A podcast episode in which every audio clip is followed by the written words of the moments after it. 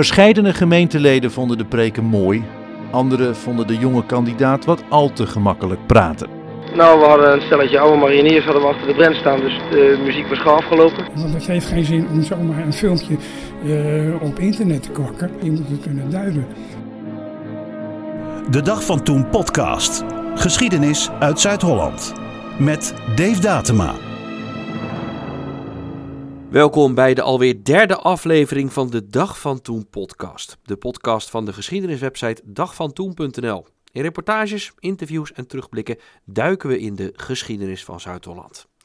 We beginnen deze week met een opmerkelijk verhaal uit Moerkapelle.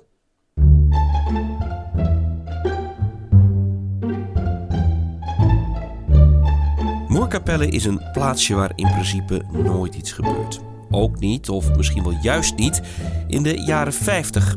Het dorpje, net ten westen van Gouda, heeft een kroeg, een plein en wat kerken en dat is wel een beetje. Maar die kerk, de hervormde kerk, daar gaat het om in dit verhaal. In oktober 1958 moest het kerkbestuur toegeven dat ze behoorlijk opgelicht waren. En de schade viel misschien nogal mee, maar de kerk haalde wel landelijk de voorpagina's. Het verhaal begon een maand eerder. Op een dag meldt een jongeman zich bij de kerk met een camera. Tegen een van de ouderlingen van de gemeente vertelt hij dat hij fotograaf is van een weekblad en fotografeert kerkinterieurs voor een reportage. Het gesprek gaat verder en de 23-jarige man zegt dat hij net is afgestudeerd aan de theologieopleiding. Hé, hey, denkt de ouderling, dat komt goed uit. De dominee van de hervormde kerk in Moerkapelle is al op leeftijd en zit tegen zijn pensioen aan. Is dit een buitenkans? De jonge man lijkt er wel voor open te staan om in Moerkapelle te blijven. Eigenlijk zou hij aan het werk gaan in het gesticht van Ermelo. En hij noemt allemaal namen van predikanten en theologen waarvan hij les heeft gehad. De ouderling is erg onder de indruk. Van het een komt het ander en in no time krijgt de jongeman een baan aangeboden door de hervormde kerk. Elke vrijdag meldt de jongeman zich in Moerkapelle om op maandagmorgen weer te vertrekken. In Moerkapelle zijn ze maar al te blij met een spontane vondst. De jongeman mag op 14 september al voor het eerst een dienst leiden en ook de mensen in de kerk zijn bijzonder tevreden. Verscheidene gemeenteleden vonden de preken mooi, anderen vonden de jonge kandidaat wat al te gemakkelijk praten. Zoals dat ventje tekeer gaat, het lijkt compleet een toneelstuk. Toch is er blijkbaar iemand geweest die achterdocht kreeg. Er gaat een telefoontje naar de opleiding in Den Haag met de vraag of ze wel eens van deze jongeman hadden gehoord. Nee, compleet onbekend. Andere predikanten dan, die door de jongeman werden genoemd, nee, zij kenden hem ook niet. De kerkenraad moest daarna wel vaststellen dat ze in het ootje waren genomen. Maar de nood is zo hoog geweest dat ze niet vooraf alle achtergronden van de jongeman hebben kunnen checken. De oplichter is een 19-jarige werkloze Rutger van de W uit Den Haag en dus niet een 23-jarige oud-theologiestudent uit Barneveld. Elke week trok hij een geleend pak aan en trok hij naar Moerkapelle. In totaal heeft hij vier keer gepreekt totdat hij tegen de lamp liep en hij kreeg ook betaald. Hij verzamelde het informatie voor zijn preken uit preken van andere dominees. En daarmee komt er een abrupt einde aan de dominee-carrière van Rutger van de W. Is daarmee ook zijn verhaal ten einde? Nee. Enkele dagen duikt zijn naam weer op in de kranten. Hij is namelijk dan nog steeds niet thuis geweest. Zijn moeder stapt naar de politie en vraagt of ze hem kunnen opsporen, aanhouden en naar huis brengen. Dat kan omdat 19-jarigen in 1958 nog niet meerderjarig zijn. Rutger duikt op enkele dagen later in Zwolle. Daar heeft hij, volgens enkele kranten, tevergeefs geprobeerd aan een baantje te komen. Hij belandt dan ook bij de nachtopvang van het leger des Heils. Daar komt dan ook de politie naartoe om hem mee te nemen naar Mami. De hervormde gemeente doet aangifte van oplichting. Het komt uiteindelijk niet tot een rechtszaak. In maart van het jaar erop blijkt dat Van der W niet vervolgd wordt. Voorwaardelijk dan. Doet hij zich nog een keer voor als iemand anders, dan ligt de zaak anders. De 19-jarige komt wel onder toezicht van de protestant-christelijke reclassering, een term die meer vragen oproept dan beantwoordt. En ook komt er mogelijk psychiatrisch toezicht, maar of het ooit zover gekomen is, is niet duidelijk.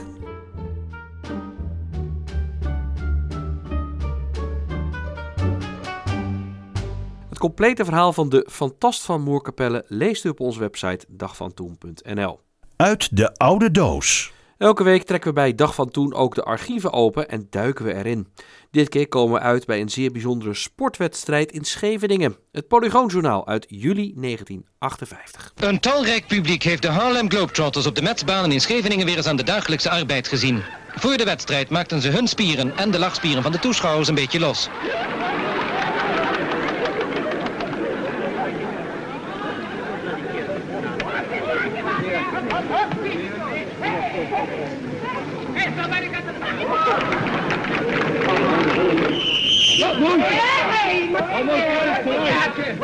Tijdens de wedstrijd demonstreerden deze grootmeesters van het basketbalspel opnieuw hun fabuleuze techniek. Het zijn in alle opzichten spelers van formaat. De ster van de tegenstanders, de United States All-Stars, verbleekte bij het virtuoze gegogel van de Globetrotters. De donkere atleten veroorloven zich allerlei grappen, waardoor hun spel vaak het karakter van een klucht krijgt.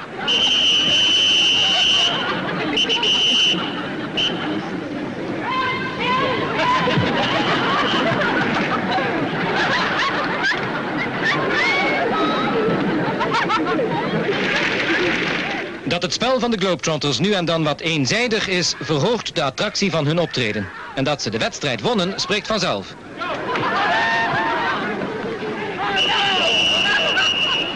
De beelden van de Harlem Globetrotters in Scheveningen ziet u op de website dagvantoen.nl. Geschiedenis uit jouw omgeving. Dit is de Dag van Toen podcast. Oude films, familiefilmpjes, bedrijfsfilmpjes zijn films die soms bijzonder veel historische waarde kunnen hebben. Dat zegt Bas Romein, die vanuit zijn zolderkamer oude films verzamelt, digitaliseert en vooral ook onderzoekt of die speciale waarde erin zit.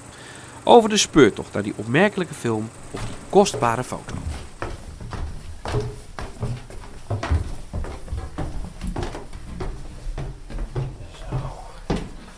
Hopsakee. Kijk eens aan. Dat is mijn hoekje. Mooie werkkamer, boekenkasten hier en daar en een eh, website Bas Romein Films. Waar komt die fascinatie voor films vandaan? Eh, ja, ik zou bijna zeggen het is aangeboren. Eh, mijn, mijn zoon die zit ook in, in de branche, maar dan beroepsmatig. Ondertussen heb ik een kleindochter die dus fotograaf, beroepsfotograaf is.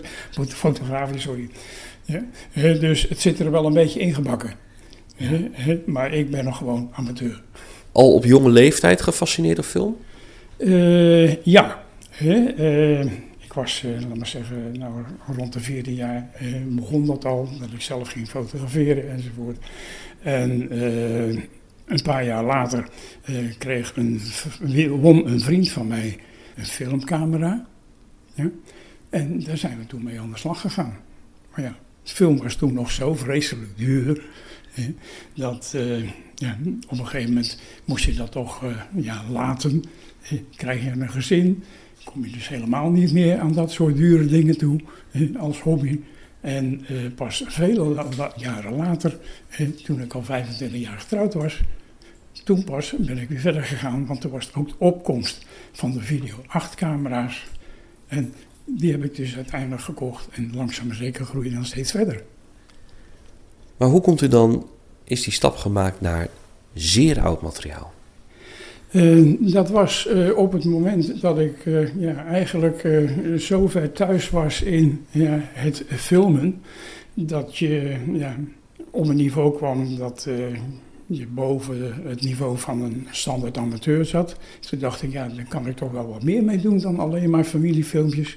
En eh, toen heb ik contact gezocht met een historische vereniging. eh, En ben ik daar gaan kijken wat er was. En daar bleken inderdaad ja, oude filmpjes nog te liggen. Dan dacht ik, nou, daar kan ik wat van maken. hè, DVD'tjes van gemaakt enzovoort. En voor de historische vereniging verkocht. En zo groeit het steeds verder. En uiteindelijk ben ik dus eh, ja, letterlijk onder eigen naam verder gegaan. Waarom kunnen dat soort familiefilmpjes interessant zijn? Eh, Dat is omdat ze ja, een stukje geschiedenis geven, weergeven en eh, cultuur laten zien. Wat eh, meestal onder de radar is gebleven door de ja, grote media. En daarmee krijg je dus gewoon een heel mooi tijdsbeeld. Ja, kunt u een voorbeeld geven? Eh, nou, dat kan bijvoorbeeld dus gewoon zijn een, eh, een klein familiefeestje. Dat kan, eh, laat maar zeggen, Sinterklaas. is zoiets. Hoe deden ze het toen? bevrijdingsfeestjes, noem maar op. En als je daar een aantal van die dingen bij elkaar ziet, over de verschillende jaren, krijg je dus gewoon een, ja, een hele ontwikkeling te zien. Als ik vraag aan Bas of hij opmerkelijke filmpjes kan laten zien, dan komt er een hele reeks tevoorschijn. Zoals de beelden van Loet van der Vorm van mei 1940. Loet van der Vorm filmt hier een panorama met op de achtergrond de Bosjeskerk bij het Pompenburg. De molenstomp van de Blauwe Molen, Stadhuistoren. Loet van der Vorm, dat is een Rotterdamse ondernemer geweest. We zien uh, beelden van na 14 mei 1940. En uh, van een neef van hem heb ik dat uit de nalatenschap gekregen. Dat waren dus alleen maar stomme beelden natuurlijk toen de tijd. De Hugo de Grootstraat met voetgangers en het Witte Huis. Hij staat met zijn camera waarschijnlijk op het dak van de getroffen fabriek van Jamin aan de Goudse Rijweg, Hugo de Grootstraat. Benadert u die mensen zelf? Of wordt u ook benaderd van, goh, ik heb interessante beelden? Ja, dat is eigenlijk van twee kanten. Uh, natuurlijk ben ik zelf steeds op zoek naar mensen die dus, uh, ja, waarvan ik weet dat ze films hebben. Of, of ik krijg tips van mensen die uh, weten dat er iemand is die wat heeft. En ik publiceerde natuurlijk, of ik vraag het ook gewoon op mijn website, eventueel op YouTube of Facebook. En uh, naar aanleiding daarvan krijg ik natuurlijk reacties. En uh, voor de rest ben ik gewoon op zoek ook uh, in de archieven. Naar materiaal wat is blijven liggen en eigenlijk nooit is gepubliceerd. Maar Romein heeft meer dan alleen beelden gevonden. Zo stuit hij ook op geluidsfragmenten van de bevrijding van de zogeheten reportagedienst. Ze maken daar opmerkzaam op hier, eindje verder op de Koolsingel, staan een hoop mensen in een kring te dansen op de maat van de muziek. Er komen hier geregeld geallieerde wagens voorbij. Ik geloof er weer iets aankomt. De politie probeert hier de mensen op de stoep te houden. Is weer met paarden bezig. Het is een ouderwets gezicht. Het lijkt hier wel één zee van oranje. De dames lopen met oranje strikken in haar. Er staan een schare waterpadvinders. Hebben een pad naar het stadhuis afgezet. Boven het balkon van het huis staat het zwart van de mensen ook. In eerste instantie kwam ik uh, tot de ontdekking dat er dus uh, mensen geweest moesten zijn van de binnenlandse strijdkrachten die dus geluidopnamen hebben gemaakt uh, tijdens de bevrijding. En daar had ik een paar kleine stukjes van in een film ver verwerkt. En naderhand kwam ik tot de ontdekking dat er in de archieven in ieder geval nog meer opnamen waren. En die verder eigenlijk amper nooit gepubliceerd waren. Die heb ik uiteindelijk losgekregen. En dat blijkt namelijk dat die binnenlandse strijdkrachten, die hebben tijdens die uh, ja, opmerkelijke dagen rond de bevrijding, hebben ze heel veel radioreportages gemaakt. En die zijn blijkbaar ook nog uitgezonden, want de verslaggever die vertelt ook op een gegeven moment van, ja, uh, dat wordt nu op, uitgezonden dus op, uh, op de middengolf van 3 meter 300 zoveel.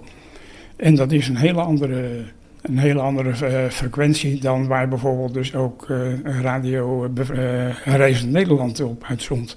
Ze hebben gewoon een heel eigen radiostation uiteindelijk gehad. Dames en heren, we bevinden ons op het ogenblik met onze microfoon op een plaats waar we een week geleden voor geen geld van de wereld zouden hebben willen zitten. Dat is namelijk het hoofdkwartier van de SD in Rotterdam. U zult u misschien afvragen wat we daar aan het doen zijn. Het ziet hier ontzaglijk haveloos uit, er zit geen ruit meer in. De kalkjes uit het plafond. Er zijn hele, een hele puizen van achteruit. Dat is te danken aan een Engels bombardement van de poosje geleden. Dat nogal raak was. Heet in vaktermen. In een van die radioreportages. Daar is een uh, interview met uh, mensen die, uh, van de binnenlandse strijdkrachten die tijdens de oorlog gevechtswagens hebben gebouwd. Goed, het zijn er gewone bestelwagens. Ja. Heel eenvoudig, licht materieel. Ja, hoe dik is de pansering? Ja? Dat is ongeveer 3 mm. Oh, 3 mm. Dus het kan wel een duwtje hebben zo. Uh, hadden ze dus bij uh, scheepswerven hadden ze blijkbaar staalplaten gepikt. Onder het oog van de Duitsers moet het dan geweest zijn. En die allemaal op die uh, bestelwagens gelast. En de binnenlandse strijdkrachten die kregen door middel van droppings ook uh, vanuit Engeland uh, wapens. Dus er werd dus ook een machinegeweer op uh, gemonteerd enzovoort. En dat gebeurde allemaal dus ergens in een loods. En waarom ze ooit die gevechtswagens dus, wilden maken, is me volkomen onduidelijk. Want ze hadden natuurlijk die binnenlandse strijdkracht. Die hadden natuurlijk een hele andere taak. Maar goed, ze hadden die dingen gemaakt. Dus op een gegeven moment toen de bevrijding dus kwam, kreeg die uh, groep die, met die gevechtswagens, die kreeg van de binnenlandse strijdkrachten de opdracht om zich naar de Beukelsdijk te begeven. Dat was direct na de bevrijding. Maar ja, de Duitsers waren nog niet ontwapend. En op een gegeven moment stoten ze dus op een patrouille van de Duitsers. En die dachten van, hé, hey, de vijand. En er kwam een vuurgevecht. Nou, we hadden een stelletje oude mariniers hadden we achter de brand staan. Dus de muziek was gauw afgelopen. Ja, ja. Dus Hij zat eerst door zijn wiel en toen door het chassis heen. Oh. En uh, na een paar korte stoten kwamen de heren die nog lopen konden, kwamen met de handen omhoog, kwamen de wagen uit. Dat bleek dus ook nog een vuurgevecht te zijn waar je eigenlijk in de kranten eigenlijk niets over kan vinden. Het enige wat ik gevonden heb in de kranten, dat is uh, bij reportages over de uh, dagen van toen, dat er een regeltje stond en elders in de stad is er nog een vuur, heeft er nog een vuurgevecht plaatsgevonden.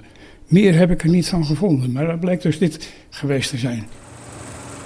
Naast film en audio kunnen ook foto's bijzonder interessant zijn, vertelt Romein verder. Zo wijst hij op het filmpje Rotterdam van boven uit 1924.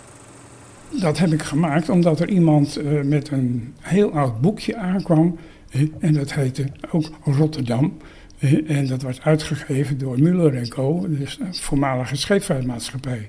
En die had dat gedaan in 1924, zoals ik al zei.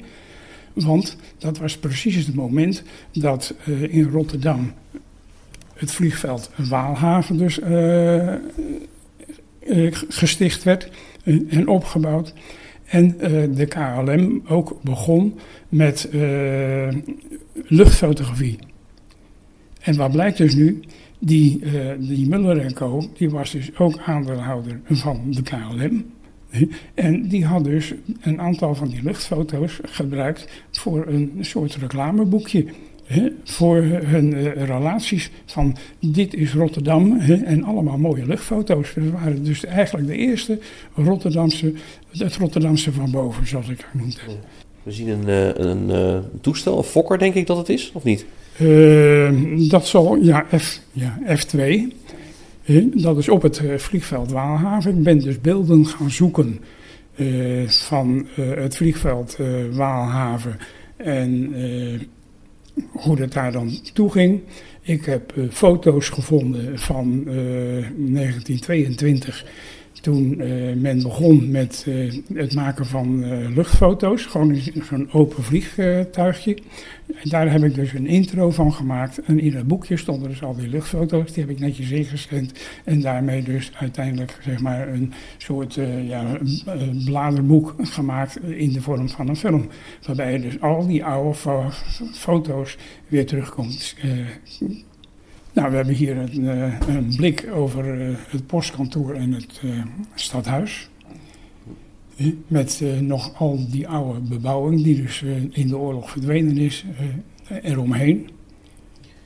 Nou, hier zien we een vliegtuigje boven de stad op de plek waar het station DP, de nu Centraal Station zeg maar ongeveer. Is dat het Witte Huis wat ik daar zie? ja, inderdaad. Het Witte Huis is uh, duidelijk herkenbaar met de havens daaromheen. In de Maasbrugge. Ja. Maar nog zonder de hef. En dat is dan een aanwijzing voor? Nou, de, de tijd waarin het opgenomen is. Maar goed, ik, ik, ben dus inderdaad aan de hand van die foto's gaan zoeken van wanneer moest dat dan geweest zijn. En uh, die hef speelt daar ook een rol in. Want op een gegeven moment uh, kom je tot de ontdekking wanneer die hef gebouwd is. Dus het moet allemaal daarvoor geweest zijn. Hoe kwam u aan dit boekje? Uh, dat een schoonzus in dit geval, uh, die uh, kwam tot de ontdekking dat haar man dat nog ergens had. En die had dat blijkbaar ook weer van zijn vader, die dus ook in de haven gewerkt had. dus het lag dus kennelijk daar al in de familie. Dus zij kwam op een gegeven moment, toen, ze dus, toen de man overleed en het opruimen was, kwam ze dat boekje weer tegen. Ze zei van, hé, hey, dat is misschien wat voor Bas Romein. Ja. Hadden ze door dat dit eigenlijk hele bijzondere foto's waren? Ja, het zijn oude foto's, maar het was nog niet te plaatsen. En dat is het leuke van mijn werk met dat maken van die films. Je moet natuurlijk een stukje research plegen van wat zien we nou eigenlijk. Want het heeft geen zin om zomaar een filmpje uh, op internet te kwakken. Uh, je moet natuurlijk wel uh, daar zoveel informatie aan toevoegen dat het ook voor iedere buitenstaander en iedere ja, jongere generatie ook begrijpelijk is. Je moet het kunnen plaatsen, je moet het kunnen duiden. Dus vandaar ook dat ik dus ook die stomme filmpjes allemaal dus van commentaar voorzie. Het zijn niet alleen maar beelden uit de Tweede Wereldoorlog die interessant zijn voor Romein. En eens in de één of twee maanden meldt zich iemand bij de man uit Barendrecht met een nieuwe stapel filmbeelden. Nou ja, dan uh, zit ik gelijk recht overeind. En, uh, ja, en het is gebruikelijk dat als het, laten we zeggen, amateurbeelden zijn en die, die ik dan mag bekijken of het interessant voor me zijn, als dat blijkt dat het inderdaad interessant is, dan bied ik ze meestal aan dat ik het voor hun dan ga laat digitaliseren. Maar kijkt u dan ook met een ander oog daarnaar van, goh, hé, hey, wacht eens even, dat is interessant, dat is interessant? ja, het gaat natuurlijk echt uh, om uh, de dingen die ook voor een ander interessant kunnen zijn. Ja, wat voor dingen dan? Hoe moet ik dat zien? Uh, nou ja, dat kan ja, gewoon zo zonder meer een, een, een, feestje zijn, laat maar zeggen. Dus gewoon de bevrijdingsfeesten. Die dus overal plaats hebben gevonden. Die ontwikkelden zich tot steeds iets anders. met Sinterklaas is dat precies hetzelfde. je ziet dus een stukje geschiedenis voorbij komen. Uh, hier in Barendrecht heb je de bouw van uh, de hele wijk Canisselanden. Er zijn mensen die hebben dus nog de, het gebied gefilmd toen er nog helemaal niets gebouwd werd. En ook tijdens de bouw. Nou, dan kun je dus de hele geschiedenis van die wijk, die hele ontwikkeling, kun je op een gegeven moment ook dus op die filmpjes terugvinden. Is er veel vraag naar?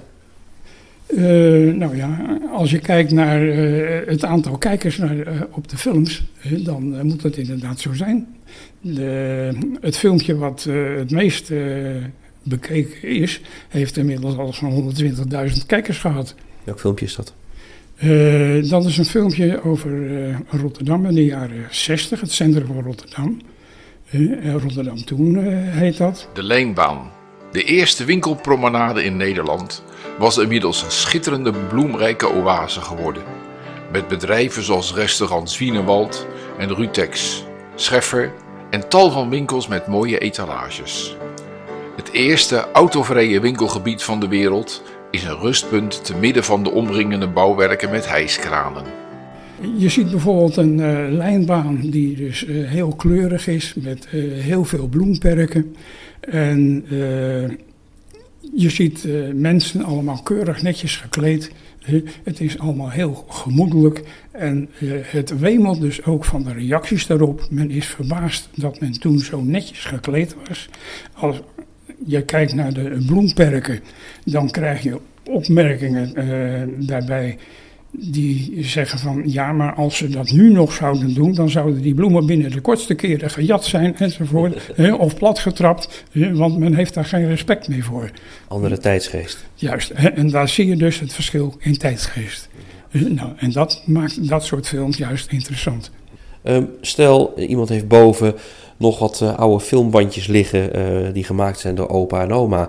Uh, wat raadt u aan?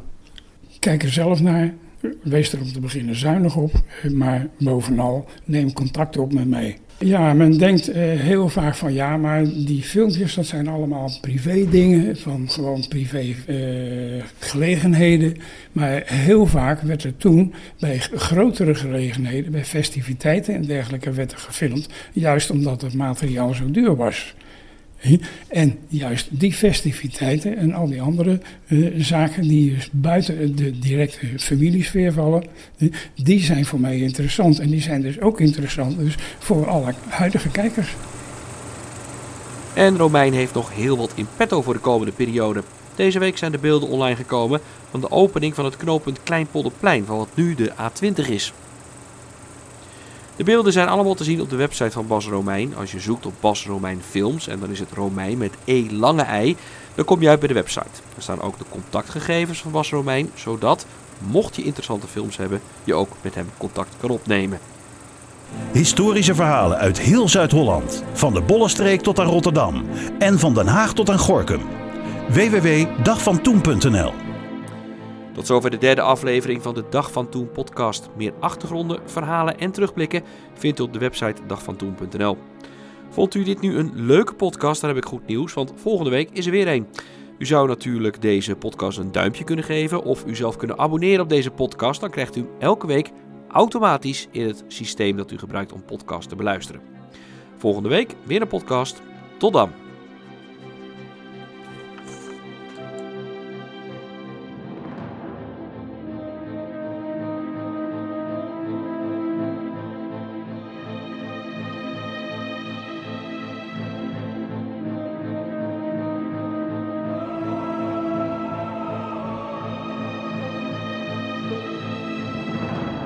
Dag van Toen podcast. Geschiedenis uit Zuid-Holland.